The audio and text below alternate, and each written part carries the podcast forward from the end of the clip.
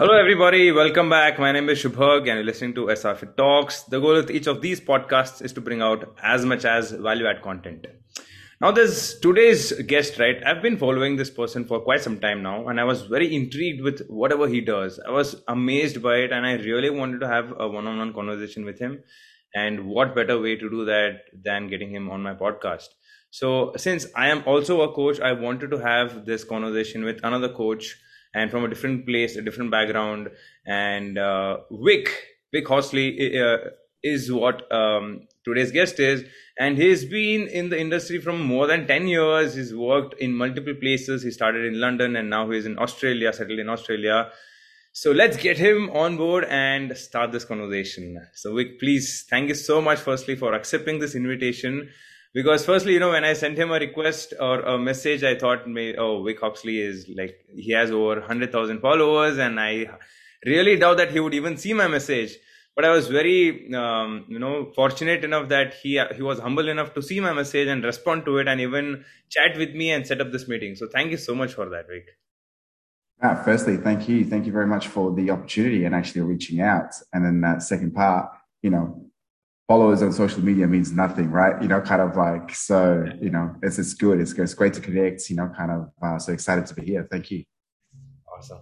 Vic, uh, if you could give us a brief background of who Vic actually is. And I have this doubt because, you know, in, in, in your face or even in your body structure, there's kind of an Indian similarity or Asian uh, similarity. So are you anyway related to uh, Asia? Yeah, well, for sure, yes. So I was actually born and raised in Kathmandu, in Nepal.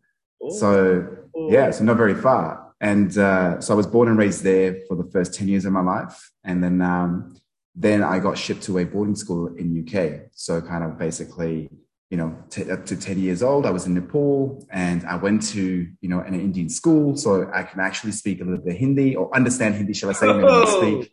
Wow. Uh, and uh, uh, yeah, so kind of, you know, traveled over to UK, but my parents have lived in Dubai, you know, so kind of, I've always been this sort of a, a mongrel, you know, kind of, uh, I've always been a little bit of a nomad, if you like, kind of, so I was, did my studies in UK and then, um, uh, and now, you know, kind of, I'm over here in, in Australia. Nice. So how did Australia happen? Like, because you did your studies. Okay. Yeah, cool. So I guess kind of, uh, you know, I met my partner back in London and uh, she's Australian. So basically, you know, I, it was basically my turn to uproot myself again. It was just easy. And, um, you know, we decided to kind of obviously move back to uh, Australia here in Sydney to start a family and to, you know, start our future effectively. And uh, having been in London or UK for, I don't know, kind of over 10, 15 years. And, uh, you know, kind of, uh, it was time to kind of move and, and lay down some roots of my own. So, you know, we're here in Australia. It's been probably six or seven years now. You know, obviously we have a, a beautiful baby daughter. Obviously we have AIM, and uh, you know, on paper everything's going to a plan. Lovely. And where in Australia? Uh, Sydney. Sydney. Okay, great, awesome. And yeah. uh, when when when was your first um, time that you got introduced to fitness, and how did that happen? Like, did you study fitness as a background? Like, did you do your masters in that, bachelor's in that? Cool. So none of that, you know, kind of, uh, I guess, kind of, you know, growing up in the UK, obviously going to boarding school, I was roped into a lot of sports effectively. So that was my first introduction to, you know, I guess physical education. So, uh, you know, I played rugby growing up. I played rugby to a, a, high level effectively. And, you know, when you, when you come into that age, you know, kind of that 17, 18, where, you know, that decision needs to be made where are you going to be serious about this thing and you're going to pursue it further? Right. Uh, basically I went the other way, which basically means I didn't pursue it further, you know, kind of, uh, I just wanted to be a normal kid, I guess. And, um, but because of rugby training and obviously all the sports training that I was doing, uh, you know, gym was a, a place that I, you know, was familiar with, if you like, you know, so that was the introduction into, you know, the, the fitness strength, if you like. Uh, obviously with little to no knowledge, because, you know, obviously back then, 16 year old Vic, 18 year old Vic was all about, you know, just pumping out Friday night muscles, you know, trying to chase the honeys and um, trying to be an alpha, whatever that meant, you know, kind of. And I and I joke around because I don't think any of that's changed really. I just don't chase girls around, but uh, but yeah. So you know, I when I finished up school, uh, effectively, obviously, I needed to do something, and um, uh, I was in and out of Dubai for a little while, and um, you know, I had a, a really good friend of mine who was into, you know, gym and uh, he was probably the first one, you know, probably at 18, 19 years old. He was like, hey, you know, start coming over, you know, start training with me and all that kind of stuff. And uh, I was like, hey, maybe, maybe I could do this for real. So kind of, yeah. So I started my studies, you know, basically when I was 19, uh, late 19, early 20s effectively. Um, and uh, I enrolled myself, you know, I took a loan out and I enrolled myself into an academy and then just full time, you know, just kind of studied hard and, you know, kind of uh, eventually came out of it on the other side, you know, armed with knowledge or what I thought was knowledge. And I was like, I'm ready to take on the world. I'm, I'm ready to kind of make everybody swole and jacked, you know, kind of only to be, only to be working with, you know, kind of 55 year old broken men, you know, kind of, or, you know, kind of like old, you know, Auntie Dory or whatever kind of thing. And I was like, what do you mean you don't want to add muscle and you don't want to bench and you don't want to do? So I guess kind of, you know, basically when I first came into the industry, you know, I thought I knew everything. And uh, on my second day at work, I was like, holy shit, I don't know anything, you know? So I guess that was really the, the catalyst for me to start to, you know, seek out different modalities, different teachers, different systems and things like that. You know, as you do in early stages, you know, you're like, oh my God, I actually don't know anything and I need to go out there and put myself out there. Um, so I guess kind of that's what's kind of really happened over, you know, the last decade, you know, kind of so I always say that I'm students first and then teachers second. Um, and that's our mentality and that's our philosophy here at AIM effectively as well when it comes to coaching. And um, yeah, man. So it's you know it's been a it's been a hell of a ride over the last ten years. Amazing. And so you know, as coaches, like you said, every now and then you realize that shit, I don't know anything. Like I, I thought I knew it, but there's so much more right? So one such realization for me was also at that point where i thought i was actually helping people uh, but then it was just uh, coach centered coaching not actually client centered coaching right? Uh, i was telling them what i wanted them to do versus what they actually want to do. So mm. how when did you come across this and how did you realize that and how has your coaching changed from then to now and that's beautiful. I mean, kind of as I said, you know, it's like day two of my, you know, work ever. As I said, you know, I had this expectation that I was going to be training, you know, young, you know, kind of males and females who are into fitness, like, you know, kind of like I was, and they wanted to kind of go and do things that I was into. Uh, but you know, my clients happen to be, as I said, you know, kind of older population, if you like, and you know, as they tend to with older population, they obviously have certain needs and wants, right? Uh, that I was clearly not equipped to actually even, you know, be on the field to talk about, never mind, you know, kind of help guide them in a particular way. So that was kind of really the, the start of it, you know, in day two. And I was like, okay, cool. Um, well, I can try, you know, kind of just modify how to bench and X, Y, Z, you know, kind of, uh, or I, I can go out there and obviously kind of figure out and ask the questions, um, to questions, uh, like questions that I don't know yet. you know what I mean? Kind of like, so that's why I had to kind of, I guess, go out. Um, and it's been a continual journey because what I've, you know, what I found was within the first couple of years, you know, um, so a couple of examples, you know, of like I uh, went in and you know studied under an osteopath for a whole year, you know, kind of. So I did like the whole clinical rehab kind of thing setting. Uh, you know, I worked in the strength and conditioning, you know, kind of, and like really soaking up as much as possible around those realms. Um, so you know, kind of bunch of like you know wild things really like left you know like it's like different spectrums. They're all in the same field if you like but it feels like at the time you know kind of uh, my role is a trainer. Uh, i'm qualified as a trainer i'm now working under you know kind of therapists clinicians you know kind of snc coaches and all this kind of stuff. And what you soon find out you know is they're also kind of in a certain camp right? You know kind of and it's also it's awesome to be able to immerse yourself into these you know kind of camps, if you like, because you know what better way to learn, right, from firsthand. You know, you can ask them questions, you can see things happening in front of you, and the experiential learning is like invaluable because we all learn best by doing. You know, I often say to people, I'm not very smart. That's very true. The best way that I learn is through doing the work, through feeling the work, right? right. Because that way I can actually, you know, kind of ask questions if I don't understand it, right. you know, which is a lot of questions basically. Um, so that's how kind of everything started, you know, kind of, and, and what the struggle was then was, you know, learning different things, but then coming back to my everyday people, right? And it was like, well, how do I implement this on this person or like, you know, that camp, you know, like SNC doesn't mean in jack shit for this person, you know? So I guess what I started to quickly see was although there was so much value and so much information, so much knowledge to attain, you know, kind of, and I think the thirst for those things will always be there, right? It's still here to this day. You know, I still continually go out and, you know, seek uh, answers to questions and obviously kind of, you know, I want to continue to learn.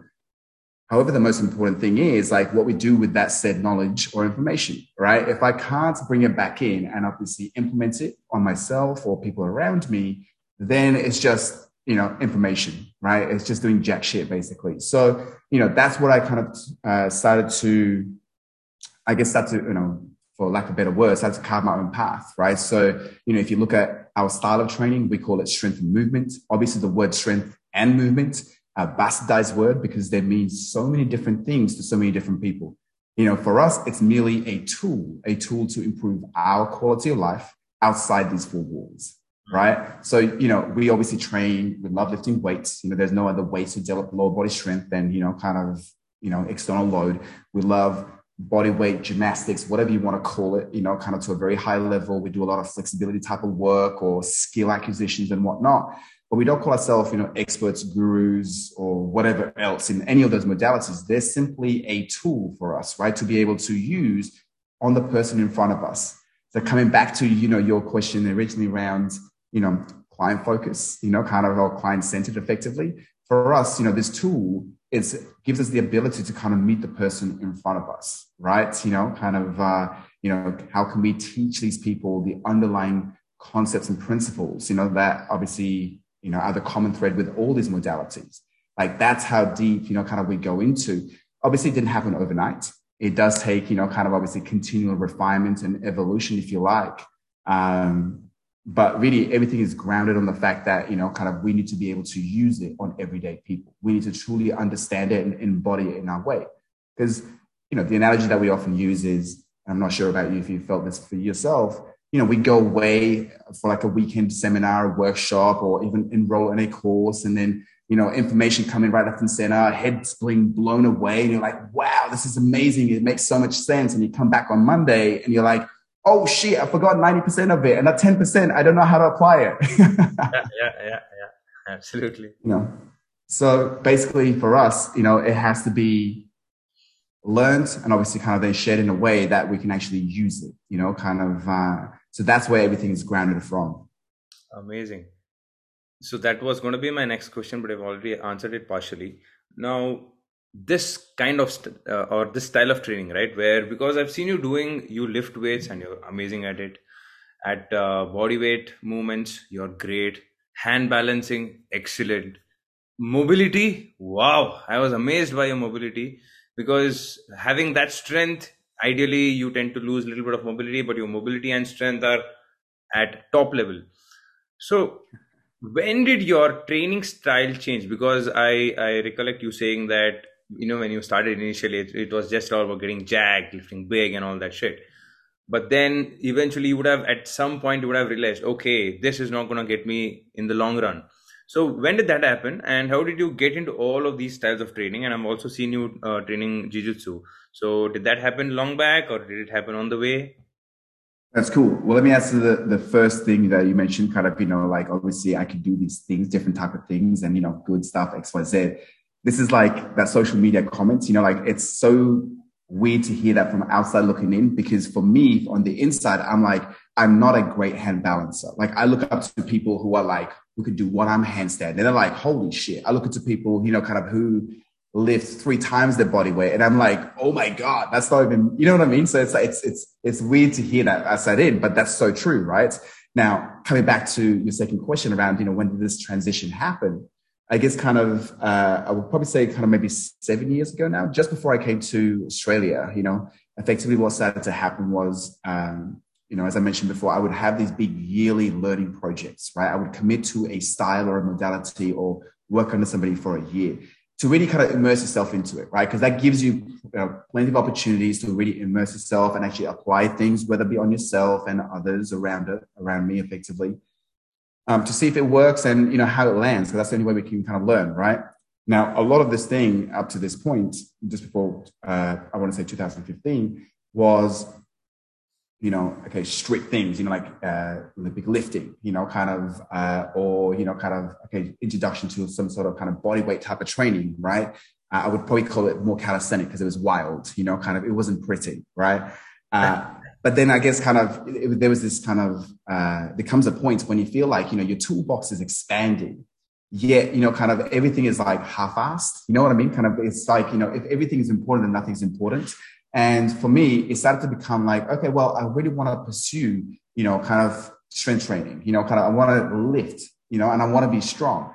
Obviously, I still want to be jacked and swole. Like everybody wants to look good naked, you know, I'm like, okay, cool. Well, how do I pursue that? Then there was this element of like, holy shit, I want to be able to do these cool body weight, you know, strength or skill type of work, right? And there's now there's like I'm seeking so many different things, and there's obviously the the flexibility thing that kept on kind of haunting me because you know the underlying thread to all this stuff was like I can't, you know, I can't apply a te- I can't apply a technique in a position that I can't get into, right? Yeah. Or you know, if I if I uh, am struggling to uh, apply a technique, you know, kind of uh, that means now I'm overloading something else, and then something else will pop up, right? So it'd be always kind of like putting out fires or whatever. So I guess kind of what I started to then redesign or rethink in my head was uh, at this is around 2015 was okay, well, I want to do all these different things. And clearly, like uh, trying to do this all at the same time hasn't worked, right? Mm-hmm. Now, trying to rather kind of seeing this as a different camp, what I started to think was like, well, what's like the common thread amongst all these things? Mm. Right. So obviously, as I mentioned before, like flexibility was a huge thing, right? In terms of, you know, um, I mean, I could touch my toes, but like, you know, it wasn't pretty, right? So, you know, kind of I could sit on the ground, but it looked like, you know, hunchback of Notre Dame for to do like a, a pancake stretch or whatever. Um, so like flexibility was something that I literally didn't know anything about, you know, kind of obviously like majority of the population, you know, thinks. I thought, you know, flexibility was exclusive to yoga chicks, you know, kind of, uh, or just chicks in general, right? That men, you know, we, we, we're strong and like rock, you know, we're not meant to bend, you know, kind of, we only break. um, and I guess kind of you know, that's how to kind of dive into the body weight stuff that I was trying to do. Because obviously, you know, my strength to power ratio would be okay because I was, you know, accustomed to doing a lot of strength work. And because I was so restricted, my tendons were good, so I could be powerful. Um, but with this body weight type of stuff and being able to kind of, you know, trying to hit these range of motions or apply certain techniques, even for things like Olympic weightlifting, you know, I could use my strength, but then my strength would only take me to a certain level right? Then what really held me back was like my ability to kind of move and move in these ranges of motion that I didn't have access to. So I could never get strong into them either. So coming back to drawing board, it was just a simple case of like, well, okay, I can't excel in all these things. That was the first thing, right? I was like, okay, although I'm young, because I was still young at this point, I'm like, you know, because everybody says, right, when you're young, you can do all these things, crazy stuff, whatever. So, you know, I'm like, well, do I want to just pursue this in each camp? and no. So what are the kind of like what are the things that tie everything together? So flexibility was one of those things. So you know, I started to kind of really knuckle down and I guess kind of try study and experiment with a few different things. Um, and what I found on very early days was that uh, you know pursuing things like or expression of movements like front split, middle split, all this what we think is you know flexibility. Uh, like I wasn't game to kind of commit to a long term process like that, like most people, right? I'm like, how do I get gains yesterday? right? So it just, you know, it came out to be for me, I was like, I think little but more often, right? So it was like, hey, like I don't want intensity. I don't want, to, you know, I don't want to tap into my resources and drain me. I'd rather kind of just do, you know, kind of less intensity, but more frequently. Mm. So I guess kind of moving daily became this, you know, habitual thing for me, right? Uh, I was really into running, you know, kind of doing ultra marathons and stuff, you know, uh, back in 2013, something like that. So, you know, kind of racking up a lot of kilometers, a lot of miles, you know, I would get really even stiff, right? You know, kind of, uh, so I started to pursue yoga, you know, kind of, and, um, and then I found like, you know, kind of just holding positions. I was like, actually, I feel so much better and I can do certain things. Um, so I was like, I'm not, you know, I don't want to do an hour yoga session, you know, kind of whatever times a week. So I was like, let me just take, you know, kind of five ten minute things and I'll just do it daily. Wow. I, I committed for like a, a 30 day or something. And that kind of blew my mind. And I guess that was the first opportunity for me to kind of really knuckle down on, oh shit, like it doesn't have to be hardcore. It just needs to be like, you know, little and let that compounded effect take place effectively. So I just need to be disciplined or commit myself into doing little. Now, obviously, you know, as the time as time passes, you get more inquisitive, and obviously you try to figure out, and you know you you experiment with other things, and that stuff then gets compounded or whatever, right? But there's this you know uh, effect of just continually doing the things. Um, so you know, I started to improve my range of motion, which was great, and then you know that allowed me to then kind of do a little bit of work on the upper body stuff. And then with the upper body things, the majority of the, the big party tricks, as we call them, you know, the big party tricks like handstands, muscle ups, all this kind of stuff, you know, it's like, yeah, jacked, I can do this, you know. Uh, outside looking in, you know, I'm like, well, you know, now I look back and I was like, you know, banana handshake, you know, like it was like the handstand was so ugly, you know, kind of, and the muscle up was like, you know, it was like, it might as well be CrossFit, you know, kind of, it's just like, I was just uh, chicken wings out, you know, trying to get on top of the rings.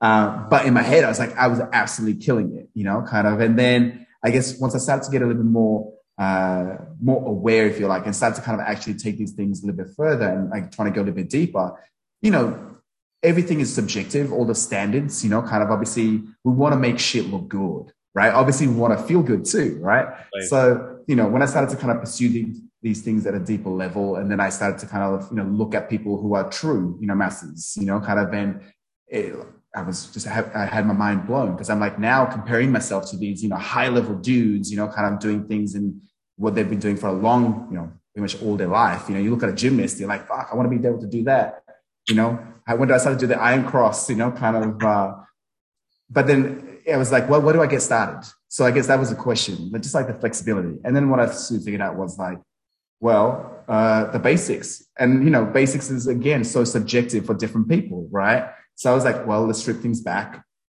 So I started to kind of, you know, experiment and obviously start to learn things. And I think at the time, you know, people like gymnastic bodies, you know, uh, GMB, like all these kind of different uh, schools of thoughts and systems, if you like, um, you know, they were kind of very new at the time, right? And obviously exciting because they were presenting ideas in a very different way. And, you know, as always, when we start to learn things, it was like, well, let me start doing these things. And, you know, I'm holding just a, a hand plank, right? How many times have we taught hand plank and how many times have we demonstrated but how many times do we actually do it?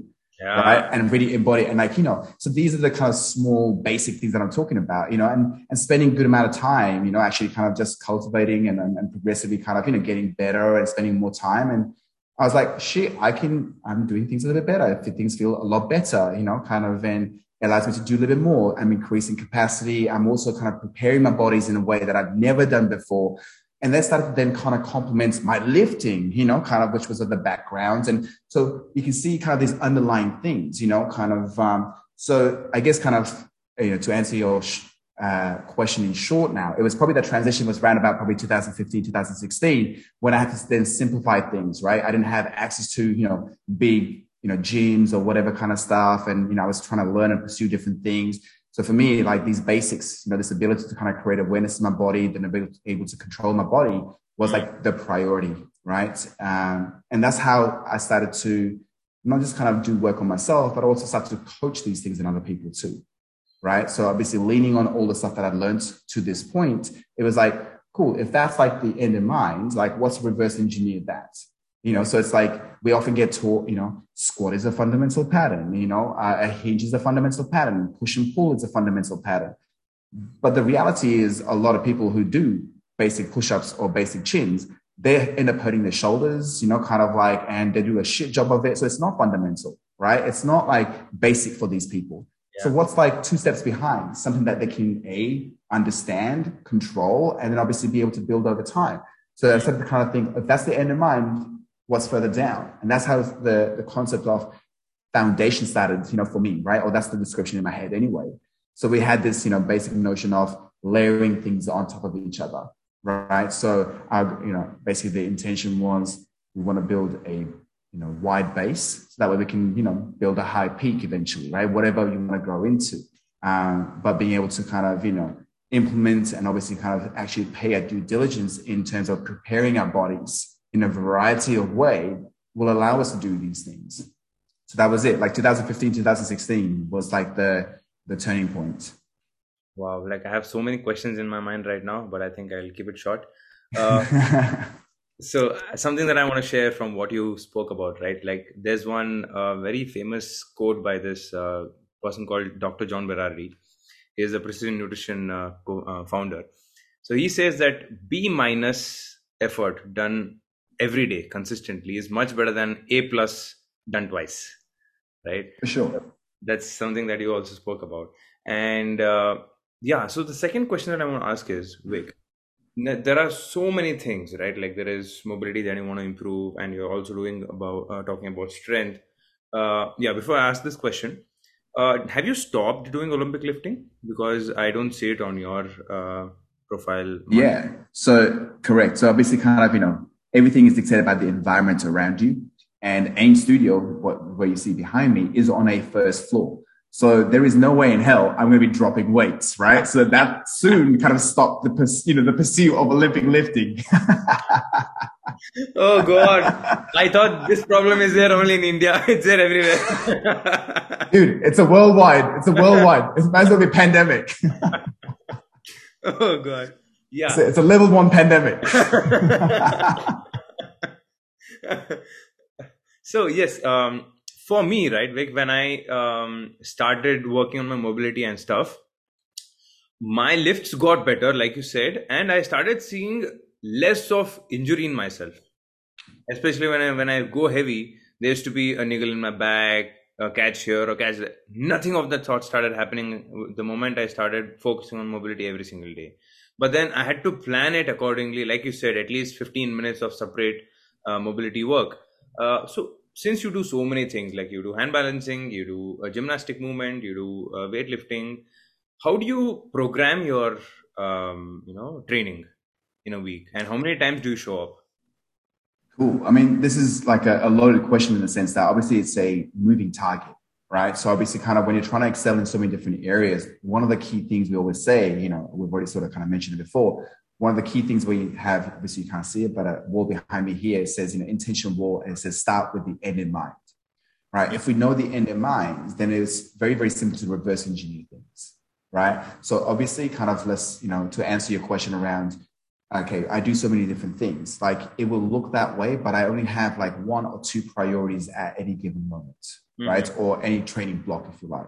Mm-hmm. So to, as an example, right now I'm looking to kind of really push you know, kind of three things, right? So my squats, right? So basically kind of a back squat and my deadlift, which can be kind of put into just a one category of like strength, right? So I have two, you know, two different movements that I'm looking to excel. Now, you know, for those things, obviously I train, you know, one each day, right? So it's like kind of, you know, that's two days strength, if you like. Now, the third thing that I'm continuing kind of working on is just, you know, the handstand push-ups and one arm chin-ups, right? So these are like, again, like a bent arm push and pull kind of thing. Now, there are so many different ways I can attack these you know, two uh, attributes, if you like. So, you know, we can either kind of break it down to either upper or lower effectively, right? The key thing here is, you know, obviously I'm not going to be training these things at a very high level continually, right? So there's different ebbs and flow effectively. So that's something to be mindful of. So the way I spread my work, you know, is like, okay, cool. Like if this is my priority, then, you know, for the next four to eight weeks, I'm going to really focus on my squats because that's going to be where my most of my energy and my focus needs to go in. So I need to make sure my resources are, you know, at their best for me to be able to kind of show up as powerfully as possible. And this means I don't leave out the other things. It just means I need to then use them to complement my squats, for example, right? And again, this allows me to then continue to work on things. So let's say if I was to then shift my focus onto something like a, you know, upper body bent arm, you know, uh, one arm chin ups or, you know, handstand push ups as an example, which again, it's effectively like setting a PB, right? Because you're trying to obviously work on, you know, right at the limit of your threshold effectively, right? So if that's the priority, then, you know, like my squats and let's say that's going to be taxing my nervous system if I try set PBs there as well.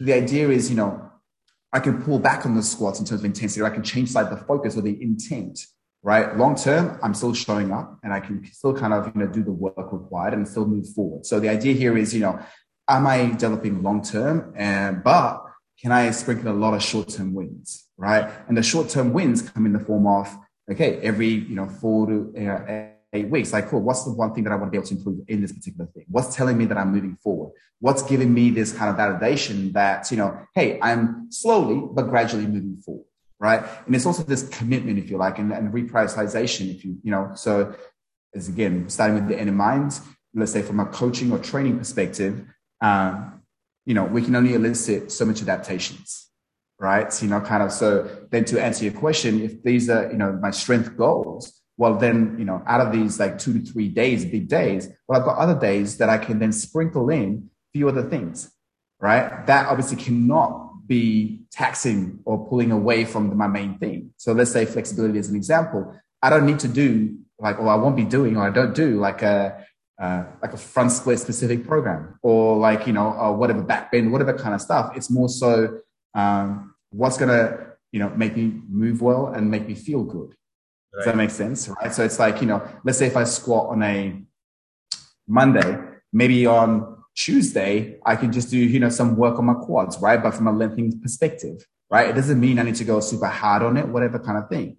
You know, uh, in my deadlift sessions, maybe I can do long splits so I can actually still hit the quads two to three times a week. Like, you know, my quads don't know whether it's a squat, it's a long split, or it's a couch stretch, right? It just knows, fuck, my quads are being fried, you know, like, so they're going to have to adapt in a slightly different way. Now, obviously, all this means I need to also be mindful of the volume that's coming in, the intensity that's coming in, and how frequently I'm doing these things. That obviously needs to be managed, right? So, you know, for me, the simple way like to think about it is like I call a project so, you know, I have a project that I'm working on and everything else around me is supporting that project. Right. That project has this, you know, when the project is coming to an end, you know, it doesn't just kind of go, okay, see you later project. You know, it's more so that I'd spend some time consolidating that. So the idea here is, you know, um, start of the year or end of last year into, you know, this start of this year, uh, you know, I was working towards just building some capacity on my squats, right? So basically kind of trying to get five by five, 140 kilos. Now, the way I started was, you know, doing 12 sets of two reps on week one, right? So I got the total volume of 24 reps, but obviously spread out over time. But the second week would be like three by 3 mm-hmm. right? It'd be like, you know, four by three, five by three, six by three, like every week. Just like, you know, I'm just increasing the set. I'm not worried about the, the intensity, whatever. But I'm now committed to like a, a 13, 14 week, you know, kind of like squatting thing, which progressively I know I can do heavier, but doing it this way, I can manage the load. My body's got this plenty of time to actually build capacity, but also I'm refining my technique. I'm bringing awareness to places that I simply wouldn't be if I was trying to go out, you know, trying to push bigger numbers or, you know, whatever it is. Now, the cool thing is while that was happening, I can actually work on my upper body work, you know, kind of, and, and I can do different type of things. So again, it's how you marry the work and all that kind of stuff, right?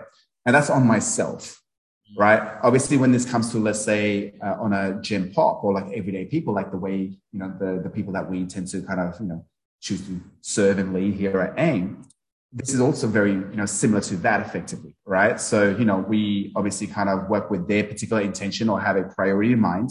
So rain, hail or shine, they're committed to kind of working on what they want and need, you know, kind of. And then we have other projects that are supplementary to that, mm-hmm. right? Obviously the project needs to be revisited. Like, you know, kind of everybody sets this big, hairy, audacious goals, which is great because everybody loves goal setting, right? But they're so fucking far away and so kind of distant that you're just like, when what? I'm nowhere near it. You know, it's like an example could be simple things like a muscle up or, or like, let's say a, a lady, right? Kind of a female who wants to develop some upper body strength and she just knows like, cool, if I can do a chin up, because the chin up is something I can't do or never been able to do, right? It's like chin up seems so far away if somebody can't even hang. Right. right. So it's like, cool. Hey, the next project, you know, kind of like whatever, eight to 12 weeks, whatever. We're going to make sure that, you know, A, you can hang for X amount of time, X amount of sets, because you don't accidentally get there. Right. Maybe we can work on just isometric at the top and we're going to try to get, you know, three sets of five seconds, three sets, you know, five by five seconds, whatever it is you know, objective numbers that obviously can be progressive and whatnot. Now, this isn't a full chin up, but guess what? If we can do this, we're building capacity, we're building awareness, and also we're actually moving forwards towards where we want to go. Mm. Right. So it's progressive. Now that's the win that we're talking about. So it's still long term, so far fetched, it feels like, but I'm like taking my steps. I'm like, yeah, I couldn't hang up there. Now I can, you know, and then a cool, hey, can we start to then, you know, control our eccentrics down? Right? Hey, can we start to do this? And again, doesn't happen by accident. It needs time, attention, focus, right? Um, and that's just for upper body, right? You know, kind of, and well, what if they're like, well, I also want to bend this way. I want to lift that much. And then I want to also do this skill. It's like, whoa, you know, what's number one? Because let's make sure that number one stays number one. And that's where the priority, that project comes into mind effectively. So that's how we do it on everyday people as well. But how do you bring this kind of a mindset into your clients? Because when they come perfect. Yeah.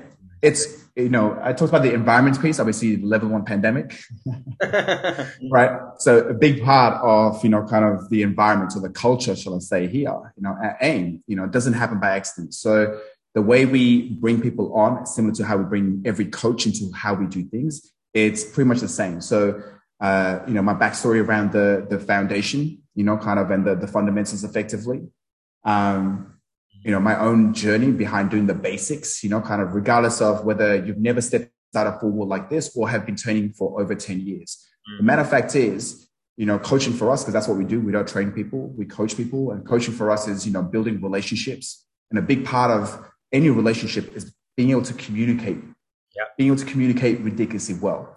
Now that means, you know, we need to have a process in place right? That kind of a brings us closer. So we get to connect, right? And, you know, you could be shy. Uh, I could be, you know, kind of extrovert or vice versa, you know, kind of, we could literally be speaking different languages, right? You know, kind of, but effectively we need that time and space to kind of actually build that trust, right? Build that connection, if you like. Then obviously there's this, you know, level of, you know, we call it assessment. And assessment for us is being able to not just, you know, hey, can you raise your hands up here this way? Can you show us or test this, test that kind of thing? That's not the, the typical assessment.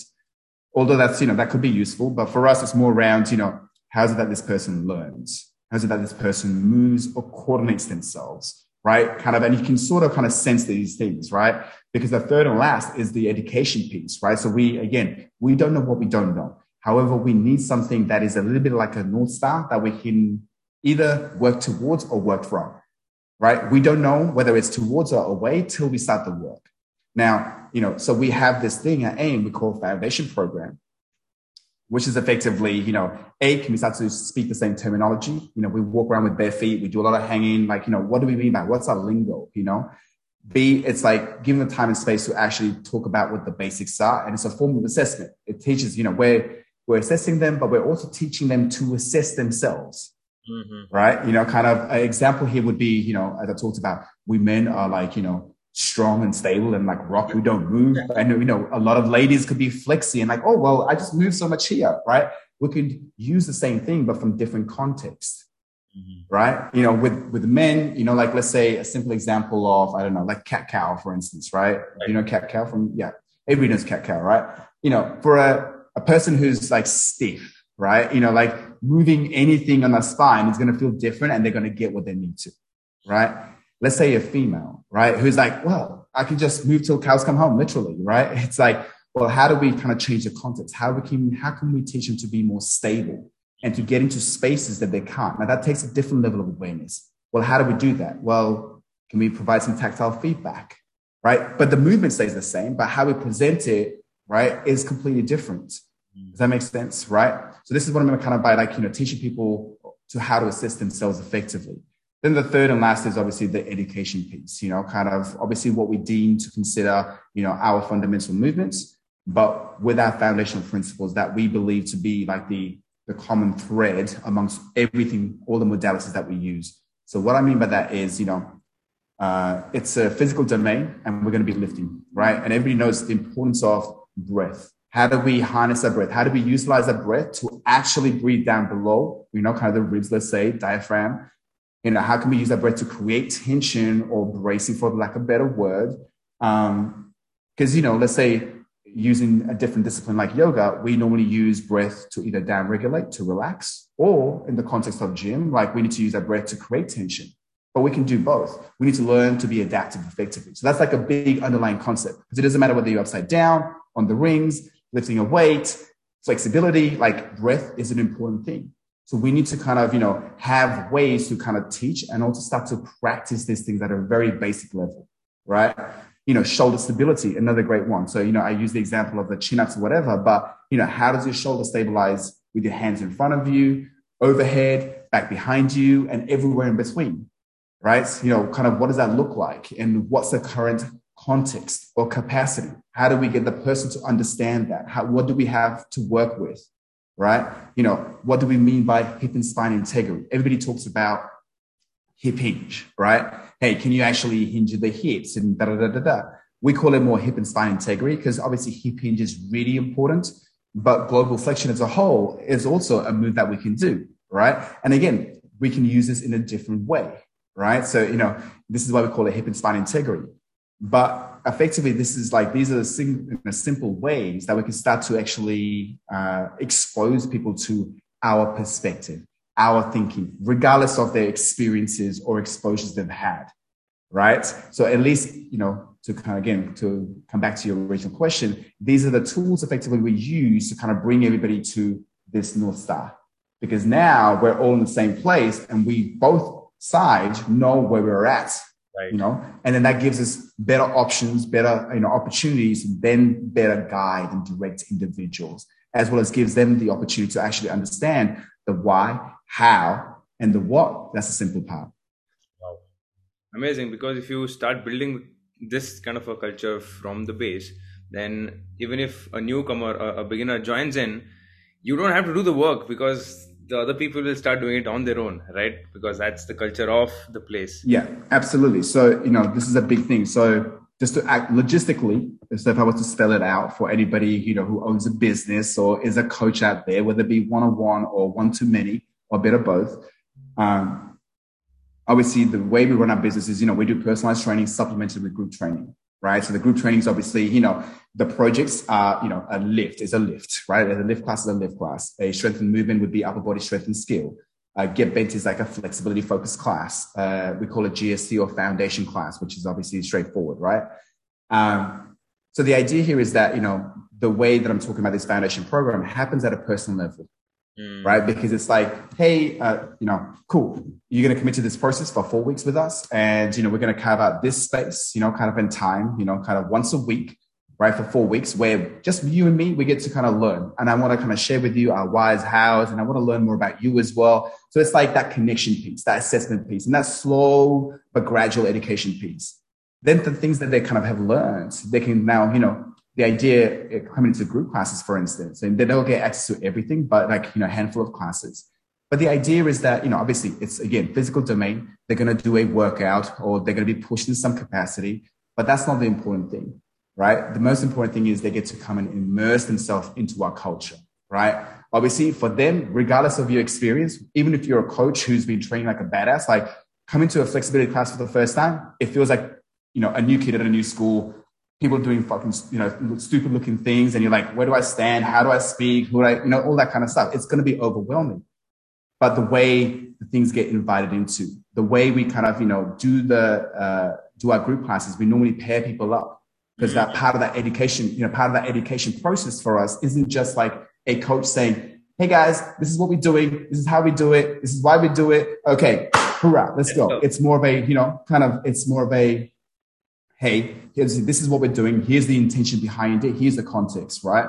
And obviously, when we split people up, now the cool thing here is they have to see what's happening in front of them. Now they need to articulate what is it that they want this person to be able to do. Mm-hmm. So effectively, we teach our tribe to be like coaches in a way, mm-hmm. right? So the idea is that they are learning twice because they have to teach it.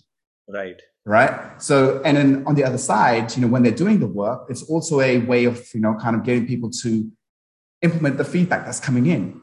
So they don't just have a top down information. It's not just a coach or a mentor or a teacher, but it's also this lateral connection. Now, of course, if there is something that looks a little bit funky, you're not sure about, guess what? Hey, uh, I'm not sure, you know, cool. Now we can have a different conversation and let's really break that down because it creates these opportunities. So it's a learning environment. It's a learning and working environment, you know, as opposed to the traditional, you know, the fitness, which is like, listen, this is the only hour that I have of my day. I just want to switch off, get sweaty, and I just want to get in, get out, you know, kind of rock it on. Nothing wrong with that whatsoever. But, you know, coming back to uh, the culture, you know, kind of an our way of doing things, it's we want to be here. We're here. We are here for a reason. You know, we move with intention effectively, right? Um, and a big part of that is, you know, we want to intentionally grow ourselves physically, right? And obviously mentally and emotionally. But most importantly, we're also here to help somebody else alongside me grow in the same way as well.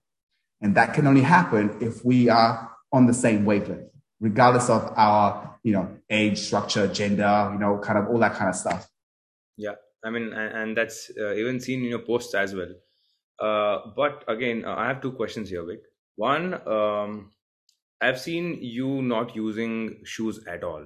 So is that something that that that has become a practice now? And of course, just barefoot training is amazing. It improves a lot of uh, things.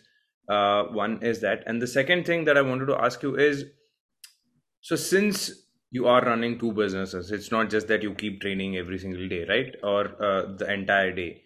So there's not much difference between you and your clients because they have life apart from training they have family they have other life stressors so do you now among all of this how do you balance and how do you plan your time and how much time do you spend at the gym working on yourself on these things okay cool that's like completely different questions so let me look at the first question the bare feet one uh, so the bare feet originally started because as I was talking about from Olympic lifting, you know, I had to change my shoes. Then obviously running, I had to wear the trainers. Then obviously being in a gym, not being able to take the shoes off. It was just you know, annoying.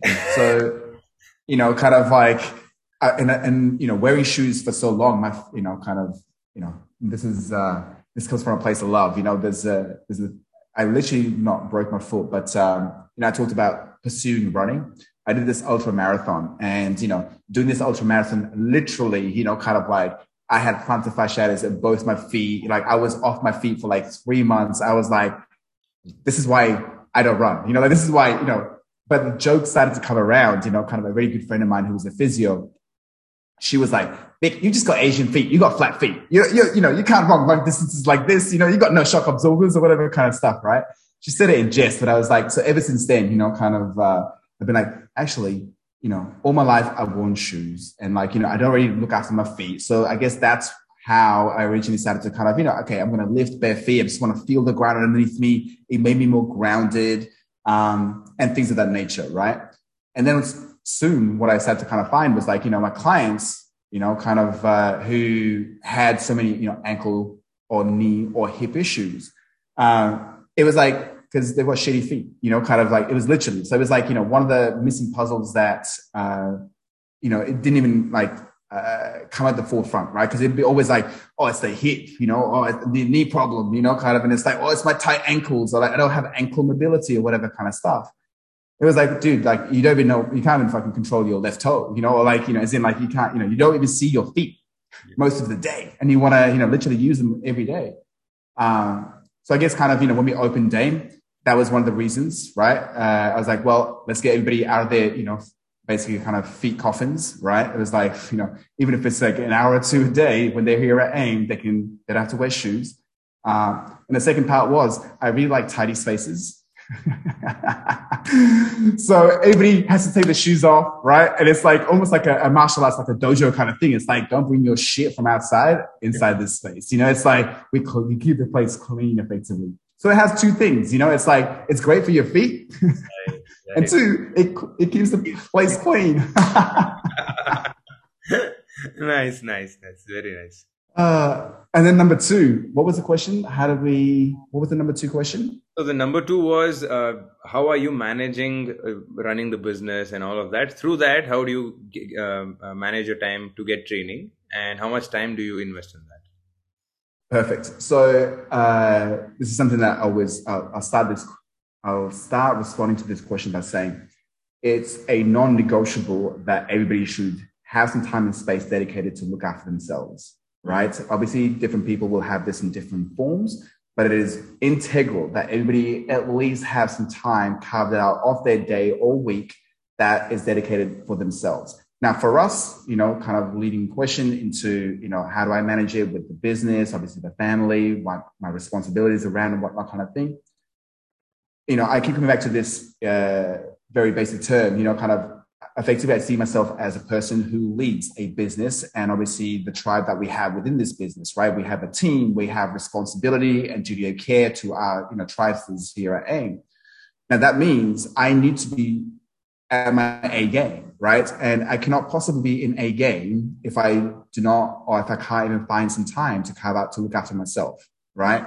obviously as a coach, you know, kind of when we, you know, coach, teach, mentor somebody, what we're saying to them is like, hey, uh, I want to see you an hour a week or two or three, whatever it is. It's like you have to take the time to come and dedicate to look after, you know, time to look after yourself, right?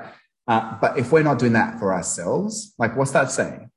You know, so kind of for me, it's like a non-negotiable. For me, like, you know, moving in some capacity every day, it's like a therapy. It's a way for me to be a better person. And, you know, it's my meditation, if you like. Right? right. So, you know, carving out time is, you know, like an integral part. Now, having said that, obviously, you know, I talked about the, the projects and whatnot. So I know when my big sessions are, you know, and I also know kind of what my daily little moving sessions are or whatever that looks like. Right. Um, then coming back to one of the, the terminologies you use and how do we balance it? Like the word balance doesn't really exist, you know, kind of in terms of responsibilities and the things that we want to be able to do. Like we use it very often, but the word balance literally means, you know, kind of having two even things on either side, right? Because that's how you get balance. Now, life is never even, right? It's more of a like up and down, ebbs and flow, peaks and troughs, that sort of thing. And I guess to be proactive, right? So for me, it's like, cool, when are my busy times coming? Okay, cool. I'm not going to try put extra stress on for whatever reason you know, which means when things are coming down, hey, no, I need to up this to kind of make sure that I'm at 100%. So I'm going to spend some time on myself, X, Y, Z. So it's again more of a, a harmony or a symphony, if you like, right? That we're really seeking towards. Now, then looking at things at a macro level, you know, kind of say from a business level, um, you know, just like programming, we work everything in six week cycles, right? The reason six week cycles is because, you know, six weeks is, you know, not long enough to get bored right? And it's short enough to kind of get shit done, right? So the idea here is exactly, you know, we run our business in six week cycle. We run our programming in six week cycles. We, you know, everything kind of, the reason for that is, you know, the first two, let's say from a programming and training perspective, the first six weeks, the first two weeks of six weeks, it's more like, hey, slow it down. and Understand the context. It's more education. Like, let's bring ourselves in line with what we're trying to do, intention. Then week three, four, five, six, like, okay, let's start to double down and not have to build and create this momentum.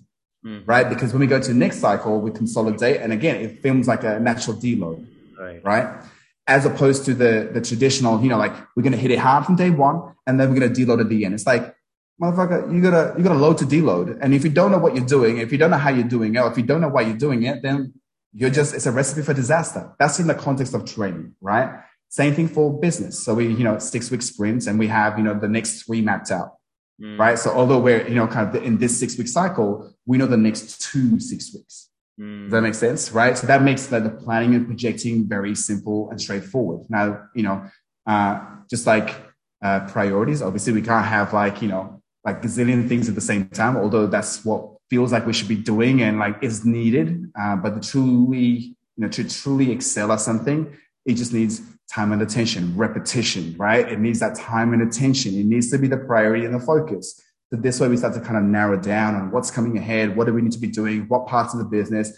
So that allows me to manage, you know, my time, uh, my energy, obviously how I show up, and obviously how I lead. You know, kind of uh, obviously it's still a work in progress because I don't get it right all the time. You know, I'm only a human, um, but you know, eight out of ten times it works.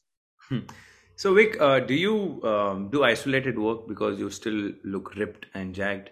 Uh, do you do some uh, kind of exercises like you know bicep curls or maybe hamstring mm-hmm. curls to to get those you know to cuts in, or it, it's just all compound movements?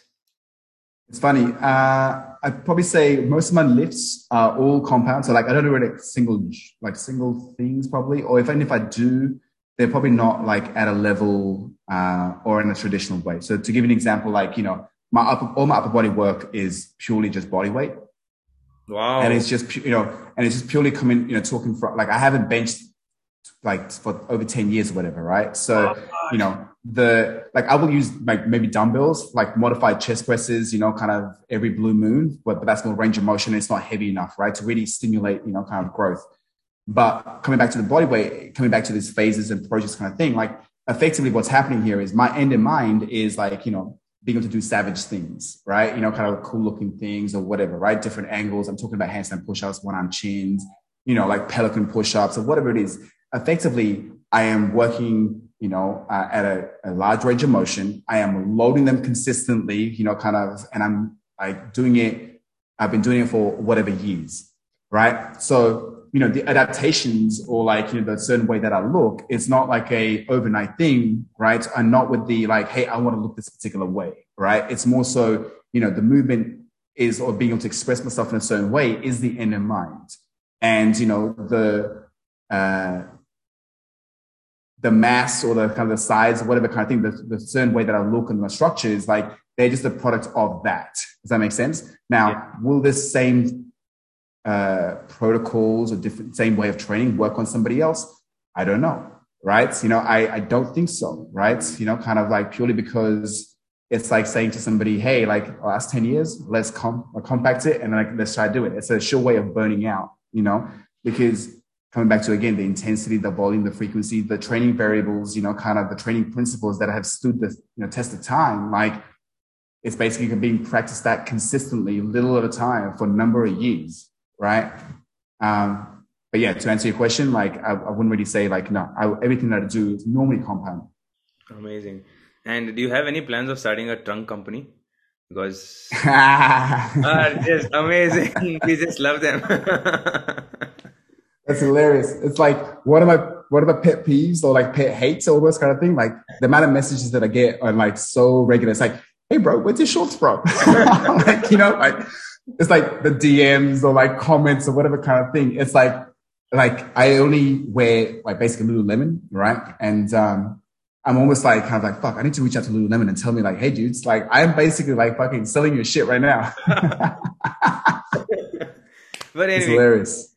Uh, coming to this question, uh, now that you know you have maintained your body fat at certain le- point, but do you keep that in mind and do you follow? I mean, do you eat that way, or it's just something that's been your way of eating from a long time now?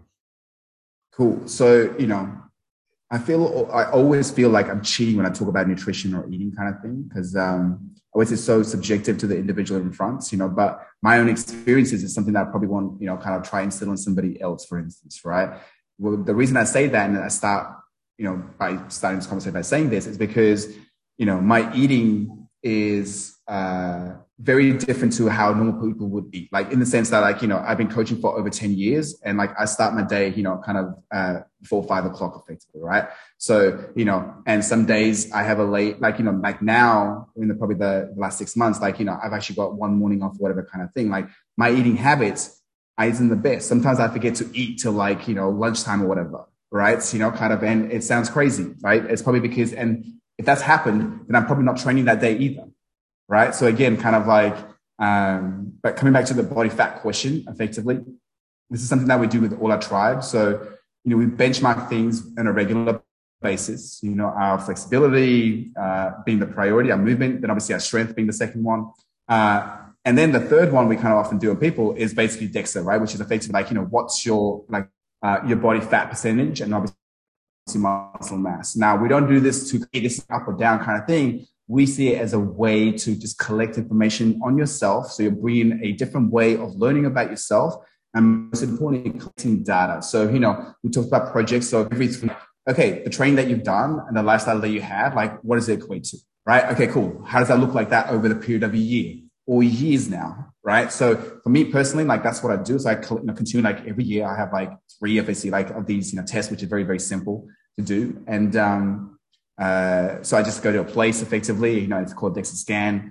Uh, and I just have information going all the way back to 2015, right? So kind of like, and my body fat is like, you know, give or take, you know, pretty much the same effectively, that, but I don't intentionally kind of talk about, I'm going to eat this much or, you know, not eat this much to sustain this, whatever. For me, it's all driven by what projects that I have on, right? So doing a lot of strength work at the moment, you know, like I need to fuel up, like I need to eat a lot, a ton, you know, kind of, uh, just to kind of make sure I can hit that sort of volume, if you like, right? When I'm doing a lot less volume, you know, kind of a lot less intensity, but more like structural work, that's a different kind of eating effectively. But, you know, again, the, the way I consume food, you know, kind of, I mean, what I consume is pretty straightforward. I outsource all my food. So I don't have to think about it, you know, kind of, uh, I have dinners at home. that My beautiful partner makes. I have a lot of meat, you know, kind of, um, but effectively, you know, kind of I have uh, an amazing company who looks after me, you know, kind of who basically I, you know, basically my breakfast, my lunch, you know, from this company effectively, which is all like natural food here in Sydney. So it's not like crazy. Um, but that's a sure way of getting things inside me. As I said before, like, you know, sometimes like I literally forget to eat. Wow. Amazing. Amazing. Now, uh, Vic, do you do cardio? Like If yes, then how many times in a week? And do you train your abs?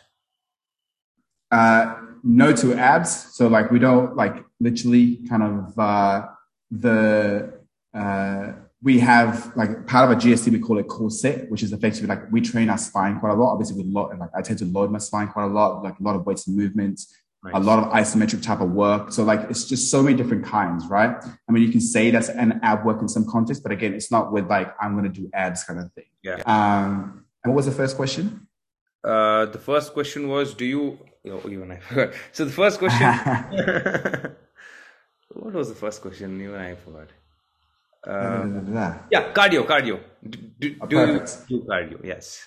Yeah. So uh, something you mentioned earlier on, like so, jiu-jitsu is something I've been practicing. You know, kind of uh, since probably 2016 or whatever. Over the last three years, I've had to drop it. So in that, in, the, in when I say drop it, like I don't go to an academy. I'm not held accountable. Like I'm not training two, three, four times. You know, in jiu-jitsu. Um, that was like my main form of cardio up to the, you know, kind of up to three years ago. Uh, obviously with COVID, with the pandemic and, you know, all these lockdowns, crazy times and XYZ having to pivot different ways has given me an opportunity to physically develop myself, you know, with the strength in mind, right? So strength and movement in mind. So uh, that being said, cardiovascular work, obviously, like it's a very low priority, right? You know, kind of like, I want to get swollen jacked, you know, cardiovascular is like, you know, not my main thing. However, that being said, like it's an important medium effectively. So to me, again, I, you know, it gets factored in like projects. So what I mean by that is, you know, uh, there's actually like, you know, cardio projects. You know, we'll have like nasal only breathing, skipping or rowing for four to six weeks at a time, you know, once a week and, you know, lots of walks, again, nasal breath focus and stuff like that. There's cardiovascular work happening because obviously it's important from a recovery side of things. And it's also, you know, a you know your, your VO2 max is a key indicator of like you know your longevity effectively, right? So we talk everybody knows like your grip strength and like you know your lower body strength, you know, are two, but it's like your VO2 max. Cardiovascular health or like you know capacity is a is a great indicator, you know, kind of of longevity. So cardiovascular work does happen. It doesn't happen all the time. It gets factored in. It's like flexibility work, for instance. So like you know those GPP phases, so general physical preparedness, you know, kind of which happens like continually. So like, you know, uh, if I go into a big strength block for like, you know, anywhere between eight to 12 weeks or eight to 14 weeks effectively, then the back end, like for another six to eight weeks, a bit more GPP phase, right? Which means I get to work on things that I haven't worked on. So like flexibility, building those attributes, bringing up to scratch, you know, cardiovascular work of movements or patterns that I haven't done for a little while. So I can then go down those lines effectively because um, that helps to then build a bigger base, you know, kind of, and then I, and then I can start to pursue bigger things again. Nice. Uh, last two questions, Nick. Uh, one is, uh, what would be your top three movements that you would choose? Ooh, this is a hard one. So I made a recent, I made a post yesterday, so I better say that one. Uh, snatch grip, deadlift. You know, kind of, I think should be right up there. Kind of, uh, just you know, so much goodness packed in one. Um, the uh, if I had an option, it'd be like a, a, ring dip, you know, would be another one, you know, kind of, I think from a pushing perspective, it's, uh, you know, you can do so many different things or variations off that effect, you know, uh, uh, effectively, right? Um, then, you know, just because I think, uh, uh it's like savage, it would be, it would be between, it would be between a Stalder or a one arm chin, right? Kind of like, isn't like the top, you know, for me, like top three movements kind of thing. So the, uh, so the way I would go about it, snatch, snatch deadlift would be like logically, like I'm going to recruit as much as possible. I'm going to get more bang for my buck, right? It's like a great one to have, right? Uh, the dip chin, it's like, cool. I can get my upper body pushing movements and I can hit it from different angles and I can look up from my upper body in so many different ways, just with that one movement and one, that tool. The third and last one between the one-arm chins and Stalder is just purely selfish reasons. You know, to me, they're like, they're a great way to express your physicality. You know, that doesn't happen by accident. Amazing. And and what would be your tip or tips for uh, the audience that's listening for general mm. health that that someone wants to lose weight or gain weight or just in general improve their fitness or health? Uh, the power of the basics, you know, kind of, I think I literally wrote about it today to my email list, but, um, you know, the word foundation, as soon as we hear it, for some weird reason, there is this misconception that it is going to be easy and it's going to be freaking boring and that we're, you know, it's below us when literally like you know, no matter how far you want to go, you know, kind of, you will always have to come back to this starting point if you don't have the starting point in the first place.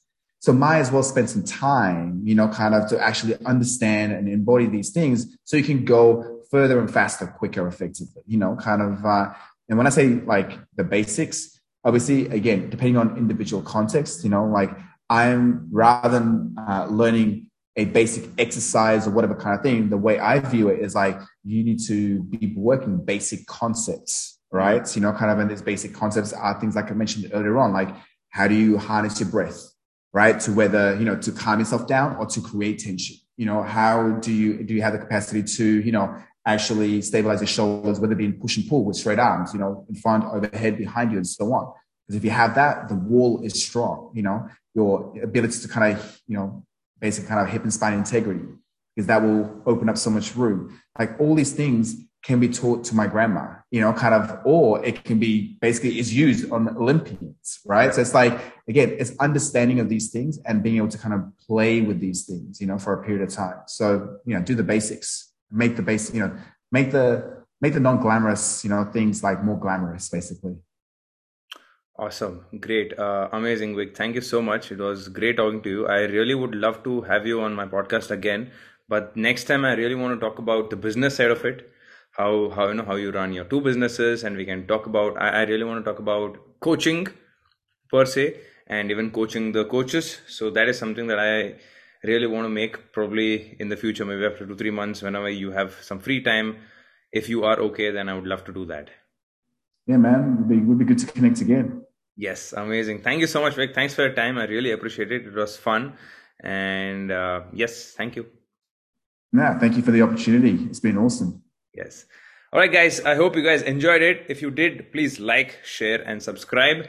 And please follow this channel for more such uh, content. And until next time, see you guys. Take care. Bye bye.